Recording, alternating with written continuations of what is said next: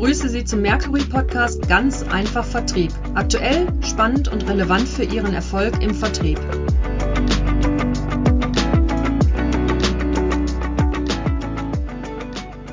Ja, herzlich willkommen bei einer neuen Episode unseres Podcasts. Ich bin Thomas Bogdan und Partner bei Mercury International in Deutschland. Wir möchten heute ein wenig über die Zukunft des Lernens im Vertrieb sprechen. Was ist gefordert? Was setzen die Unternehmen um? Welche Formate wird es in Zukunft geben im Vertrieb? Das wird unser heutiges Thema sein. Ich meine, eines ist laut oder hat Covid und die derzeitige Wirtschaftskrise gezeigt, die Art und Weise des Lernens im Vertrieb hat sich verändert und wird sich auch weiterhin verändern. Isolierte, klassische Präsenztrainings alleine sind nicht die einzige Option für die Zukunft. Neue Formate müssen auf jeden Fall integriert werden. Zahlreiche Studien belegen das auch. Diese Studien zeigen auch, dass sich der Bedarf für neue Kompetenzen beschleunigt. Für das Erkennen beziehungsweise für das Erlernen von neuen Skills werden aber E-Learning-Module oder E-Learning-Formate alleine nicht ausreichen. In einer Blitzumfrage, die Mercury durchgeführt hat äh, zu diesem Thema, sprechen sich 87 Prozent der Befragten deutlich für hybride Lernpfade, Blended Learning aus. Also ein Mix aus digitalen, virtuellen Elementen und Präsenzveranstaltungen. Wie gehen nun Unternehmen konkret damit um? Was wird umgesetzt? Was wird derzeit getan, um sich für die Zukunft auch in diesem Bereich auszurichten? Dieses Thema möchte ich aber nicht alleine äh, mit Ihnen diskutieren, sondern habe mir einen kompetenten Gesprächspartner mit dazugehört, nämlich Oliver Muth. Oliver Muth ist äh, Performance Development Manager Salesforce Excellence Manager bei Nestle Health Science in Deutschland. Herzlich willkommen, lieber Olli. Hallo Thomas, einen wunderschönen guten Tag. Schön, dass du bei uns bist und ähm, vielleicht magst du dich kurz vorstellen. Ja, lieber Thomas, vielen Dank. Ähm, sehr gerne. Zuerst mal banal, mein Name äh, wurde schon genannt, Oliver Muth. Ich bin 57 Jahre alt, ähm, ja, gute 33 Jahre jetzt im Berufsleben, habe hier eine relativ äh, ja, bunte Vita, wenn man so will. Ich komme eigentlich aus dem Touristikbereich, war dort zehn Jahre tätig, äh, klassisches Reiseverkehrskaufmann, kaufmännische Lehre gemacht, danach ein Touristik- oder Tourismusstudium angehängt, viele Jahre für Kuoni tätig aus der Schweiz und danach noch viele Jahre für die British Airways, immer in Vertriebspositionen, also auch sehr früh in Vertriebsleitungspositionen für äh, bestimmte Regionen wie beispielsweise Baden-Württemberg oder Hessen. Konnte dann irgendwann kein Flugzeug mehr von innen sehen, weil der Beruf bringt eben viel, viel Reisetätigkeit mit sich. Das ist bis zu einem gewissen Punkt sehr schön, aber dann verlässt einen dann doch die Lust. Mich hat immer die Werbung des Marketings sehr interessiert, hatte mich dann auf eine tolle Position in, in München damals beworben und bin dann zehn Jahre in die Werbebranche, habe dort vor allem Kreativagenturen unterstützt, die häufig natürlich sehr kreativ waren, aber dann Schwierigkeiten hatten, ähm, das bei ihren Kunden entsprechend zu platzieren. Meine Aufgabe damals war der, die Gewinnung von Pitches, wenn Unternehmen eben ihre, ihr Werbeetat neu ausschreiben, dass man es schafft, in diesen Pitch hineinzukommen mit drei, vier, fünf anderen Werbeagenturen. Danach eben diese Konzepte, wenn dann die Kreativen in der Agentur das entsprechend umgesetzt hatten, gemeinsam mit denen das in den Unternehmen zu präsentieren und dann eben hoffnungsvoll so einen Pitch zu gewinnen, um dann in den kommenden Jahren für diese Unternehmen kreativ tätig sein zu dürfen. In diesen zehn Jahren, in denen ich dann in der Branche tätig war, hat man viele Kunden kennengelernt, unter anderem die Pharmabranche. Und irgendwann kam dann mal einer meiner Kunden auf mich zu und hat zu mir gesagt, Mensch, Olli, gefällt uns eigentlich ganz gut, wie du das machst auf der vertrieblichen Seite. Kannst dir nicht vorstellen, in die Pharmabranche zu wechseln. Das war für mich damals noch eine sehr belustigende Frage, weil ich, ich ja salopp gesprochen, ich wusste nicht mal, wo das H bei Apotheke hinkommt. Aber der hatte einfach äh, diesen Plan, mal ein bisschen vom Pharmareferenten, der das klassisch macht, wegzukommen und mal ja einen echten Verkäufer zu holen. Und ich bin damals das Wagnis eingegangen, habe dann zum Start eben in seinem neu gegründeten Unternehmen, einem Startup gearbeitet. Das war für mich also eine riesen Riesenerfahrung. Leider am Schluss war das ganze Konzept nicht sehr erfolgreich und ich musste mich weiter umschauen. Im Anschluss daran dann zur Omega Pharma mit Sitz in Harrenberg, die dann schon so schöne Produkte gemacht hat wie Granu Fink beispielsweise. Bin dann dort über eine Regionalverkaufsleitung so langsam in meinen heutigen Job reingewachsen. Ich bin dann zum Senior Trainer ernannt worden, wo wir dann unsere Zentrale, die wir auch in London hatten, haben wir dann eigentlich den ganzen Omega Pharma Außendienst europaweit dort trainiert und geschult und dann jeweils auf die Märkte runtergebrochen, eine einheitliche Sprache einzuführen. Wie geht den klassischen Vertrieb oder ein Außendienster bei der Omega Pharma vor? Und das war so die erste Saat. Ähm, bis dann auch die Omega Pharma von einem US-Unternehmen übernommen wurde und dann eine steife Brise äh, aufkam und ich dann irgendwann gesagt habe, ach komm, ist wieder Zeit mal aufzubrechen und bin jetzt eben im fünften Jahr bei der Nestle Health Science und eben in dieser Funktion als Performance Development Manager. Ja, Mensch, schon einiges erlebt, hört sich in der Tat nach einer bunten Vergangenheit an, aber ist ja auch schön. Ja, genau. ja, äh, jetzt denke ich mal, Zuhörer und Zuhörerinnen werden natürlich Nestle kennen, wer kennt es nicht, aber Nestle Health Science ist ja doch nochmal ein spezieller Bereich. Vielleicht magst du uns noch mal ganz kurz abholen, was macht konkret Nestle Health Science? Das werde ich ganz häufig gefragt, weil man steckt uns natürlich unmittelbar in den Handelsbereich unserer großen Mutter der Nestle, äh, Deutschland AG oder eben global irgendwo in diese Ecke hinein. Äh, bei uns ist ganz anders und man kann es relativ schnell auf den Punkt bringen. Wir entwickeln Ernährungstherapien und Nahrungsergänzungsmittel. Und zwar für Menschen jeden Alters. Und dieser Bereich innerhalb der ganzen Nestle ist noch gar nicht mal so alt. Wir wurden 2011 gegründet Nichtsdestotrotz sind wir mit der Nestle Health Science, ja, wir sind jetzt mittlerweile in 140 Ländern der Welt, sind wir mit eigenen Standorten vertreten und haben allein für diesen Bereich 11.000 Mitarbeiter. Wir haben bei uns äh, auf, im Sitz, also in der Schweiz, das Nestle Forschungszentrum, das sitzt in Verger-les-Blancs in der Schweiz. Dort haben wir eigene Wissenschaftler und Forscher angestellt, die nichts anderes machen den ganzen Tag, als eben an Innovation zu arbeiten, wie man in diesen Bereichen weiterkommt. Und da geht es zum Teil um ja relativ banale Themen wie äh, diätetische Lebensmittel oder Nahrungsergänzungsmittel, muss man sagen, bis hin aber auch in die Klinik, wo wir in der Onkologie zum Beispiel ein sehr wichtiger Partner sind, auch gerade auf der Intensivstation, wenn zum Beispiel ein Patient an Krebs erkrankt, dann haben diese Patienten häufig schon einen entsprechenden Gewichtsverlust und sind von Arzt häufig nicht operabel in diesem Moment. Mhm. Bedeutet, wir müssen die mit Spezialnahrung aufpäppeln, wenn man so will. Und diese Produkte sind hochkalorisch. Und wenn ich jetzt mal ähm, vielleicht bildlich sprechen darf, wenn man so diese klassischen, ja, in der Größe einer Actimel-Flasche vor sich hat, das sind dann Fläschchen, die haben 400, 500 Kalorien. Und da geht es natürlich relativ schnell. Man muss bloß so ein kleines Fläschchen trinken mit dem Produkt. Bei uns ist das namentlich das Resource. Dann schafft man das natürlich relativ schnell, die um, operationsfähig zu bekommen. Und das ist einer der Ansätze, wo wir auch auf der Intensivstation sehr nah mit den, mit den Ärzten und mit den Pflegekräften zusammenarbeiten. Ja, klingt spannend und interessant, definitiv. Ja. Du bist ja Performance Development Manager bei Nestle ja. Health Science. Vielleicht magst du uns kurz erläutern, was heißt das? Was tust du konkret?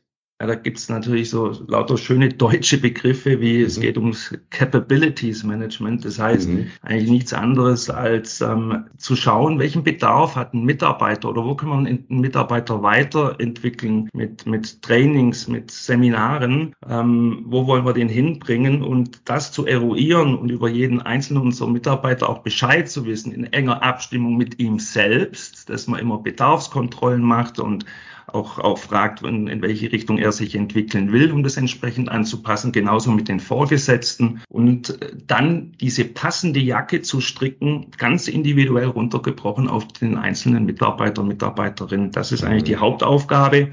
Ich möchte vielleicht in der Verteilung so sagen, man mag denken, dass ich der große Trainer da drin bin, ist in dem Fall gar nicht so zwingend äh, die Geschichte. Ich übernehme kleinere Prozesse, würde mhm. mal sagen, 90 Prozent ist ausgelagert und da eben den Ball, den darf ich auch mal zurückspielen. Ähm, wir haben mit der Mercury International einen globalen Partner, der für global für die Nestle tätig ist und eben ihr hier auf dem deutschen Markt und deswegen war der Weg zu euch so kurz und deswegen machen wir eben da in diesem Bereich einiges mit euch.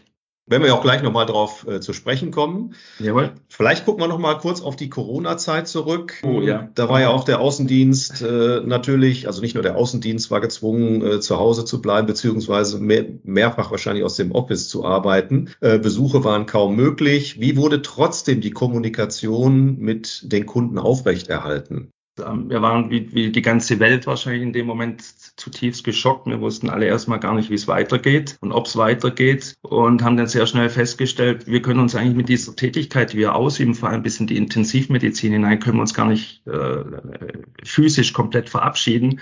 Man mag es kaum glauben, jeder erinnert sich, März, Mitte März, Richtung Anfang April, nunmehr vor gut zweieinhalb Jahren, war praktisch erstmal alles stillgestanden unser Außendienst ist im Mai schon wieder im Außendienst gewesen, bis auf wenige Ausnahmen, die aus äh, persönlichen, auch gesundheitlichen Themen heraus physisch nicht anwesend sein durften. Wir sind, wir sind unmittelbar in einen sehr, sehr hohen eine Impfpriorität gekommen, weil das war zwingende Voraussetzung. Man durfte dann zum damaligen Zeitpunkt schon nicht mehr in die Kliniken ohne eben Impfungen, musste ausgelagert aus der Klinik sich mit den entsprechenden Personen treffen um neueste Therapiemöglichkeiten anzusprechen. Man ist auch äh, per Gesetz äh, verpflichtet, bestimmte Schulungsprozesse in bestimmten Intervallen für die Fachkräfte einzuhalten. Also da waren wir sehr früh draußen. Nichtsdestotrotz, klar, auch unser klassischer Außendienst in den Apotheken, der konnte natürlich nicht mehr in Person an jede Apotheke gehen.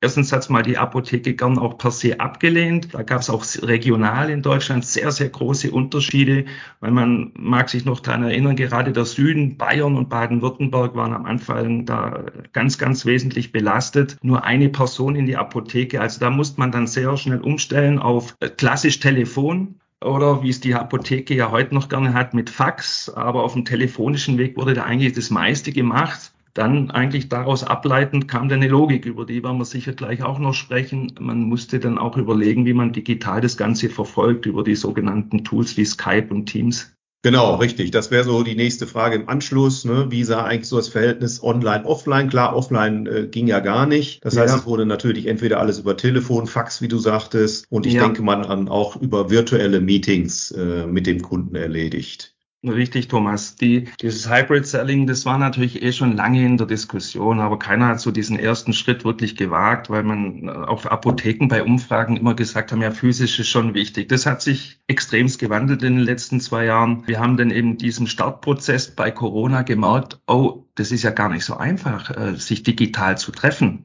diese, dieses klassische Gespräch, das du physisch führst, du gibst dir die Hand, du schaust dir in die Augen, ja, du kriegst so Micro-Mimics mit, äh, das findet einfach äh, auf dem digitalen Weg nicht statt. Plus, dass wir häufig einen Gegenüber hatten, der auf der technischen Seite noch etwas weiter davon entfernt war, das zu realisieren als wir selbst und hatten dann in der Hektik eigentlich am Anfang mal versucht, äh, mit einem eigenen äh, Projektteam das mal intern umzusetzen, ähm, so ein paar Do's and Don'ts für, für digitale Meetings über Teams äh, mit der Apotheke umzusetzen. Das war sicherlich schon mal der erste Schritt in die richtige Richtung, aber daraus abgeleitet ein ganz wichtiger Lernprozess und den versuchen wir natürlich jetzt unmittelbar in den letzten Monaten schon so weit professionell umzusetzen, dass das eine Selbstverständlichkeit wird. Die Zukunft wird sich ganz wesentlich in diese Richtung auch mitentwickeln. Ja, ganz, ganz wichtiger Satz von dir, Olli, dass es auch zukünftig ja. sicherlich weiter so geht. Es wird in diese ja. Richtung gehen. Du ja. hast auch schon einige der Herausforderungen genannt, denen ihr mit Nestle Health Science zu tun hat. Ähm, die Frage ist natürlich jetzt, wenn wir dann auch zu deinem Bereich noch stärker kommen, welchen Stellenwert hat denn jetzt Training generell für den Vertrieb bei Nestle Health Science?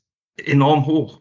Ich mag aber vielleicht auch nochmal auf den Punkt von vorne äh, eingehen mit den Herausforderungen, die wir haben bei der NHS. Wir, wir sind immer wieder auf Symposien, wo wir uns mit den Kollegen aus der Branche, mit den Apothekern austauschen und ein, ein Schlagwort, man kann es fast nicht mehr hören, ist dieses Thema Fachkräftemangel. Da kriegen wir mittlerweile als Feedback in Umfragen auch von den Apotheken genannt, bring mir einen echten Mehrwert, sonst habe ich keine Zeit mehr für dich in der Apotheke. Wenn es nur um Bestellungen geht, ums Ordern geht, das können wir beide digital abwickeln oder ruf an, äh, dafür haben wir keine Zeit mehr, weil ich bekomme keine Fachkräfte mehr. Die PTA von heute, die äh, ein Berufszweig, der auch nicht mehr so häufig gewählt wird und wenn man dann endlich eine PTA wieder für sich gefunden hat, ist mittlerweile auch eine Tendenz in diese Work-Life-Balance hinein, dass man sagt, ja, kann man, kann man bei Ihnen auch 70 Prozent, 60 Prozent arbeiten.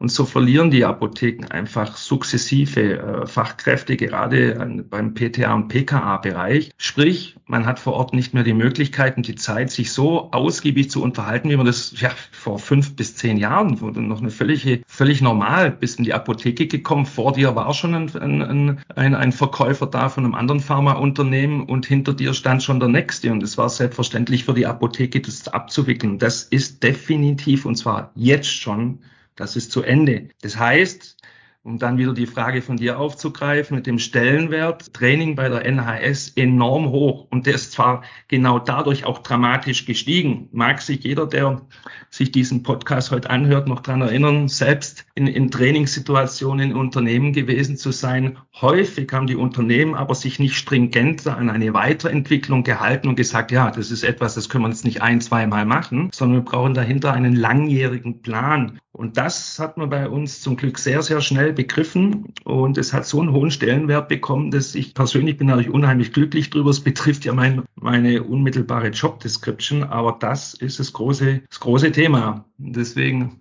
auch nochmal Ball rüber. Da bin ich froh, dass wir da mit euch schon einen globalen Partner hatten. Da waren die Wege nicht so lang. Dankeschön. Danke. Das hören wir natürlich auch gerne. Ja, du sagst, Stellenwert des Trainings ist hoch und ihr habt euch da viele Gedanken gemacht, seid jetzt auch in der Umsetzung. Wie baut ihr denn generell solche Trainingsprogramme auf?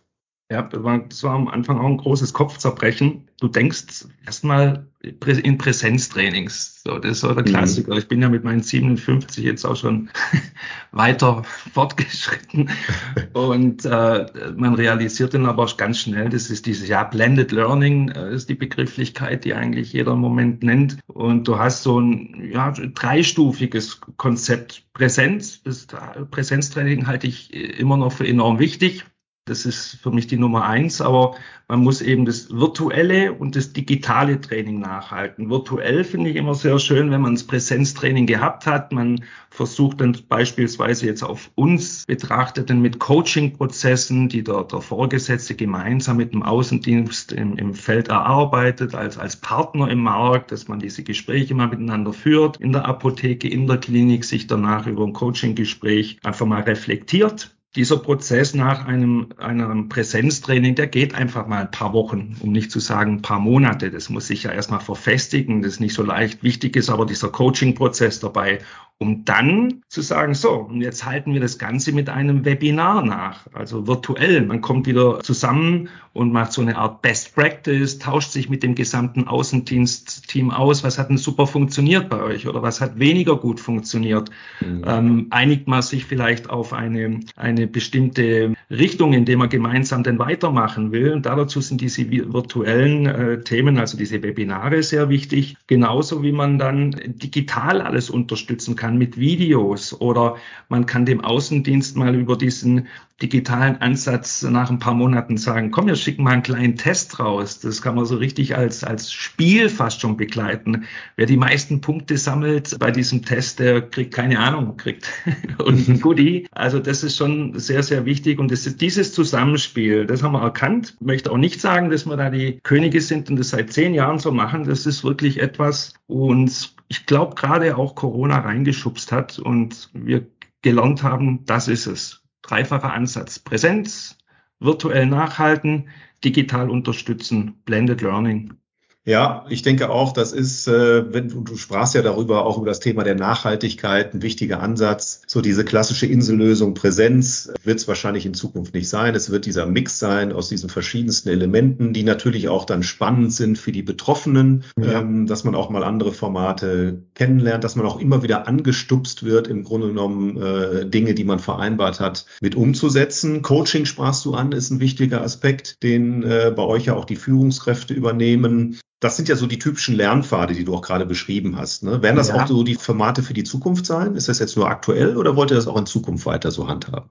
Also das muss nachhaltig sein. Auch der, äh, einer meiner Eingangssätze, diese Nachhaltigkeit, das weiterzumachen, ist ganz wichtig. Vor allem darauf aufbauen. Das ist ja erstmal eine Basis, wenn ich jetzt beispielsweise von Essential Selling Skills rede, so als, mhm. als Kickoff in diese ganze Trainingswelt, ähm, die man dann mit einem Webinar erstmal wieder zum späteren Zeitpunkt begleitet. Genauso vorher für die Führungskräfte Coaching-Training macht dass man diese Trainings, die man dann für die Field Force macht, auch echt nachhalten kann, weil ohne Coaching explodiert dir jedes Training. Da kannst du es gerade sein lassen. Also das muss richtig mit Nachhaltigkeit und einer Teamarbeit äh, dabei bleiben. Geht dann über beispielsweise in das Professional Selling Skills. Genauso danach wieder das Nachhalten und immer wieder erneuern, diese Prozesse über diese äh, virtuellen Themen und dann auch digitale Themen und ein Coaching. Dann kann ich mir mal anschauen, wo mache ich jetzt die passende Jagd Jacke für meinen Key-Counter. Ja, für den muss ich vielleicht mal ein, ein Training machen, wo ich sage, es geht in der Zukunft um diese 360 Grad äh, Kundenbetrachtung, äh, dass ich einen Kunden vollumfänglich verstehe, wie arbeitet der, da reden wir denn ja sogar schon über die Farbstruktur eines Menschen, diese Life, Life Skills oder da gibt's unterschiedliche, unterschiedliche Ausdrücke dafür, was für ein, ein Typus Mensch steht denn von mir, welche Art und Weise der Kommunikation schätzt er, wie will er von uns als Unternehmen angesprochen werden? Wie sieht sein Umfeld aus? Wie sieht sein Wettbewerb aus? Wie sieht seine Patientenstruktur aus? Also da muss man dann wirklich sich die passende Jacke äh, äh, raussuchen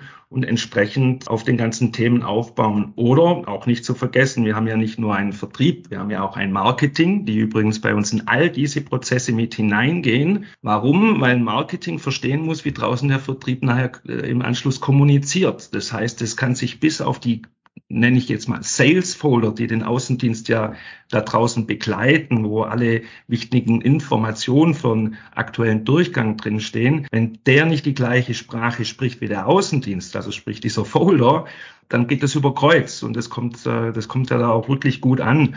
Oder unser Innendienst sind wir aktuell dabei, dass die mal ein ganz klassisches Telesales-Training oder man so schön banal sagt, Telefontraining bekommen, Kunden richtig ansprechen, wie gehe ich mit einem stressigen Kunden am Telefon um. Das lag alles nicht wirklich brach früher, egal in welcher Firma ich war, aber es wurde immer nur so, ja, wie so ein Feuerwehreinsatz wurde es rausgehauen, so nach dem Motto, oh, jetzt brauchen wir mal ein Verkaufstraining, oh, jetzt brauchen wir mal ein Telefontraining und das ist vorbei. Also das sind die Formate der Zukunft und das nachhaltig und wiederkehrend und mhm. auch für Leute, die neu ins Unternehmen kommen. Ähm, du hast ja einen ständigen Wandel im, ja. im Mitarbeiterbereich.